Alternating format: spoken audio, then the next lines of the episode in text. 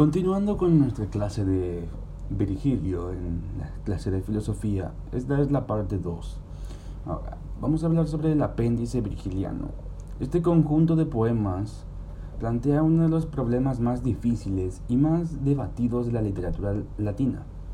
Y es que, si atendemos tanto a los aspectos formales o estilísticos como incluso a la temática de estos poemas, bien pudieran pasar por virgilianos la mayoría de ellos, que abordan temas como el de la exaltación de la vida campestre o el sentimiento de unidad entre todos los seres naturales. Sin embargo, resalta un tanto inverosímil que si estas obras fueran de Virgilio no se hayan recogido ni editado nunca como tales, y no se haya hablado de esta circunstancia hasta cerca de 100 años después, en concreto hasta la época de Nerón, en que se le atribuye por primera vez el Culex, que sería el mosquito. La colección de obras atribuidas a Virgilio son las siguientes. Iniciamos con una de las principales, que es la primera que yo leí, que es Imprecaciones, después está Lidia, el mosquito, Etna, la Taberna, Elegia a Mecenas, la Garza, versos de Priapo y epígramas, el Almadrote y alguna otra de menor importancia que las que cité, son las principales para mí. Por lo que a la autenticidad virgiliana de estos poemas se refiere, digamos que tanto el mosquito como los priapeos y los epigramas bien pudieran ser virgilianos, no solo por razones lingüísticas, sino también por motivos literarios, como son la calidad literaria de estas obras y su inspiración y tendencia. El mosquito es la obra que más unánimemente se le atribuye, ya desde la época de Nerón. Los otros dos repertorios, priapos y epígramas o catalepta, con la excepción de alguno de los priapos y varios de los epígramas, también son atribuidos a Virgilio por motivos lingüísticos y estilísticos, sobre todo. Otros como la taberna y el amodrote difícilmente podrían ser suyos, ya que se escribieron en época posterior y bajo influencia virgiliana, por lo que hoy día casi nadie se los atribuye. Y lo mismo habría que decir de las siguientes. Y así, y ahí, de forma muy resumida, el contenido de las composiciones que tienen más probabilidad de ser virgilianas y las razones de eso. Ahora, vamos a hablar sobre el mosquito. Un mosquito aplastado por un pastor al que había despertado con sus picaduras, librándole de la mordedura de una serpiente, se aparece en sueños al ingrato pastor para explicarle lo ocurrido, pedirle exequias fúnebres y describirle el mundo de ultratumba. El pastor, impresionado, levanta un túmulo y coloca sobre él un epitafio en honor al mosquito. El tema es original en la literatura latina. En toda la literatura latina es un tema muy original y no conocemos ningún antecedente a la griega. Este poema de más de 400 versos se nos antoja un buen antecedente de lo que va a ser la poesía de Virgilio. De una parte, la presencia del mundo bucólico y de otra, un pequeño poema épico. El modo helenístico. A todo ello hay que añadir que, junto a evidentes ingredientes neoteóricos, no menos notable es el influjo en él de la poesía de Lucrecio. Ahora, vamos a hablar de las bucólicas.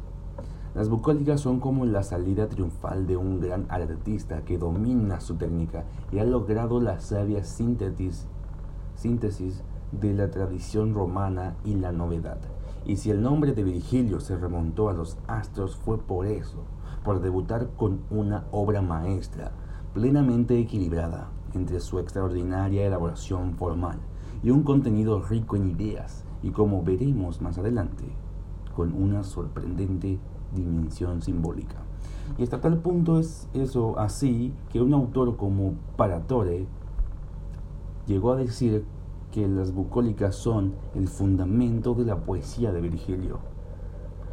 Y es que en ellas vamos a encontrar ya las principales claves y temas de la poesía. Primero, la tendencia a transfigurar la imagen en símbolo. Estamos ante una poesía ideológica de pensamiento, a la vez que de una perfección formal inigualable. Segundo, un motivo temático como el de la naturaleza, que en principio podría parecer exclusivamente pastoral, además de incluir el trabajo del campo y la vida agreste. Recorre completamente la Eneida, no solo como paisaje habitual, sino incluso como motivo simbólico que explica con frecuencia el sentido de muchos de sus pasajes. De esta manera, este motivo que podría parecer típico de las bucólicas está presente y de modo importante en toda la poesía virgiliana. Y tercero, otro tanto podríamos decir a propósito de los personajes, sus sentimientos y pasiones que adoptan un comportamiento bastante similar desde las bucólicas a la Eneida. Ahora vamos a pensar, por ejemplo, en el tratamiento del amor, idéntico en los pastores de las bucólicas, en los animales de las geórgicas y en los personajes de la Eneida. Y es que el amor es el mismo para todos, se nos dice el propio poeta Geórgicas. O, por referirnos a otro aspecto, recordemos que el pius Aetnas de la Eneida, que siente debilidad por las víctimas, ya son Andrómaca, Príamo, Dimo, Palante, es el mismo que se compadece de la desgracia del pastor desdichado Melibeo en su égloga primera y le tiende los brazos, ofreciéndole alojamiento y comida al final del poema. Ahora, génesis y definición. Las bucólicas o églogas son el primer fruto emprendido del genio poético de Virgilio, gestadas probablemente durante sus años de formación en la escuela epicúrea de Nápoles, acabadas de elaborar y escritas, seguramente durante la estancia del poeta en su Mantúa natal, en los años 40, y publicadas en el año 39, cuando regresó a Roma. Tanto el término bucólicas, es relativo a pastores de bueyes, como el de églogas, que vendría significando elegidos o selectos, se han empleado indistintamente para designar toda composición poética con intervención de pastores, esto es, todo tipo de poesía pastoril. Las bucólicas virgilianas son, entonces, una colección de 10 églogas o poemas de tema pastoril, colección bastante armónica y homogénea de poemas más bien cortos.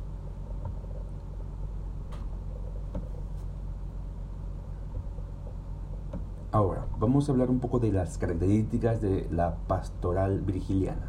Si bien es cierto que Virgilio debe mucho a la pastoral alejandrina, entre los idilios de Teócrito o las bucólicas de Virgilio, encontramos claras diferencias que vamos a tratar de resumir a continuación. En primer lugar, la bucólica virgiliana es más realista que la alejandrina de Teócrito. Realismo que, aparte de ser uno de los rasgos más característicos de la literatura romana, frente a la griega, bien puede estar acentuando por la influencia de las artes figuradas de la época. Vamos a pensar, por ejemplo, en el retrato y el mimo, dos manifestaciones artísticas evidentes del realismo itálico. Este mayor realismo de la pastoral virgiliana lo podemos comprobar, entre otros factores, en el hecho de que los paisajes y personajes virgilianos son más realistas y menos convencionales que los teocriteos, frente a los paisajes idílicos, imaginarios de Teócrito. Los virgilianos son los paisajes reales de su infancia, los de su Mantúa natal. Con toda razón, escribe Guillem, Virgilio posee lo que no tiene Teócrito, el recogimiento frente a la naturaleza familiar y a los horizontes suaves, el sentimiento del paisaje incorporado al trabajo de la tierra y la frugalidad de la vida campesina. Por su parte, los personajes de las bucólicas están tratados con más realismo que los de los idilios, y ello en donde siempre se presenta el doble sentido.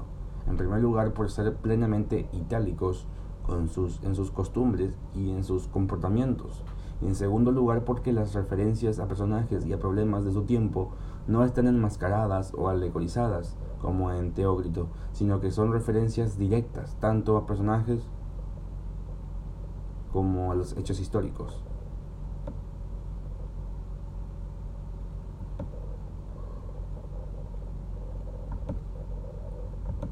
La estructura de las bucólicas. Se insistió muchísimo, y hay que decir que con razón, en la importancia del número, de la simetría y del cuidado esmerado de la estructura de las bucólicas virgilianas. Para comenzar, el propio número de 10 églogas que las componen parece no ser casual. Muy probablemente fue el modelo teocriteo de 10 idilios, lo que llevó a Virgilio a la elección de tal número. La propia disposición de las églogas en el orden en que las encontramos en las modernas ediciones, sea o no la obra del propio Virgilio, parece deberse también a criterios ordenados muy sutiles. Según Powrie, las églogas se corresponden de 2 en 2, la primera a la novena, la segunda a la octava, la tercera a la séptima, la cuarta a la sexta, la quinta a la décima, y a su vez la quinta, que canta la glorificación de la vida pastoril, es como el compendio y corona en torno a la que se ordenan las demás. Dentro ya de cada égloga, casi todas se estructuran de 2 grandes partes: una pequeña introducción que da a conocer de forma resumida el tema de la égloga, y una conclusión o desenlace. Casi todas están planteadas como la disputa o desafío de 2 pastores sobre un tema concreto, en forma de canto alternado. Otras, como la cuarta, son de un carácter narrativo, sin diálogo alguno ni elementos dramáticos, pero en todas ellas la estructura y disposición de sus versos está minuciosamente cuidada y ordenada. Ahora, del tema de su temática. Señalábamos recién que uno de los rasgos característicos de la pastoral virgiliana y diferencia frente a la teocritea es precisamente la presencia en ella de temas trascendentes y en principio poco bucólicas. Así tenemos, entre otros, el de la edad de oro en la cuarta y el de las confiscaciones de tierras en la primera y en la novena.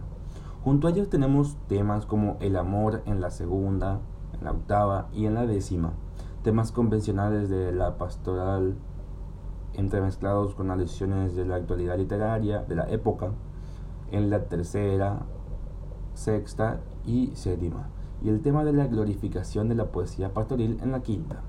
La referencia a temas históricos de la época es algo absolutamente novedoso en el pastoral virgiliana, y ello tanto cualitativa como cuantitativamente, y es que en la bucólica virgiliana el mundo de su entorno influye decisivamente y directamente, a la diferencia de lo que ocurre en Teócrito.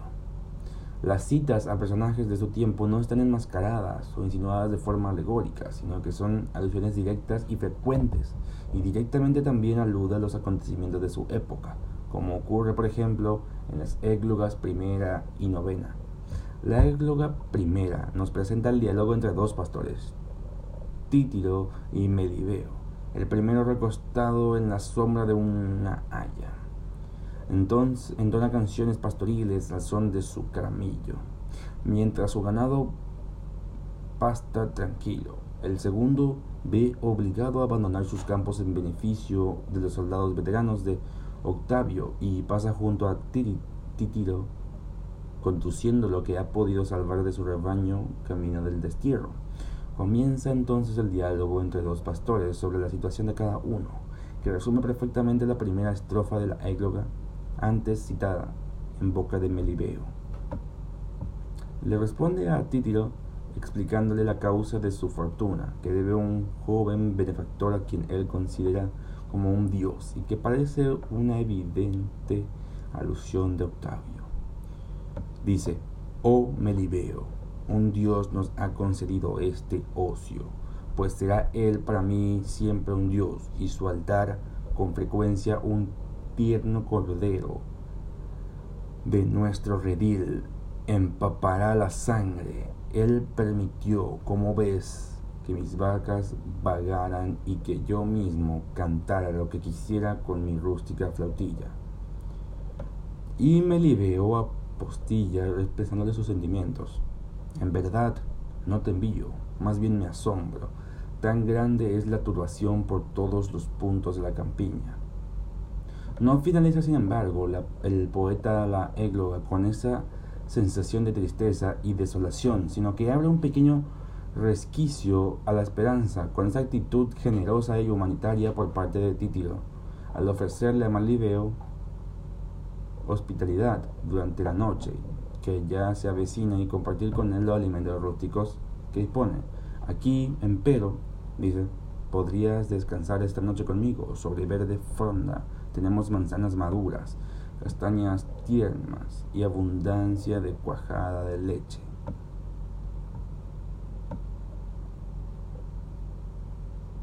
Y así sería prácticamente cómo se resume, para no indagar demasiado en ese tema. Ahora, voy a hablar un poco también, buscando temas en la biografía para no... Vamos a hablar un poco de lo que serían las geórgicas. Durante 7 años, del 37 al 30, trabaja Virgilio en la elaboración de las geórgicas, cuya aparición coincide con el giro que la historia de Roma experimenta tras la batalla de Accio, y a las que se puede considerar como la primera obra poética que se escribe en abierta colaboración con la política de Augusto. El propio Virgilio nos indica que el poema se escribe por sugerencia de Mecenas. Entre tanto, dice él, sigamos por las selvas y los inexplorados sotos de las Dríades, órdenes tuyas no cómodas, Mecenas. Sin tu ayuda nada profundo coincide la mente. Y lo que vendría siendo el Génesis lo voy a dejar para el último episodio de este. Así termina esta segunda parte de la clase de filosofía sobre Virgilio.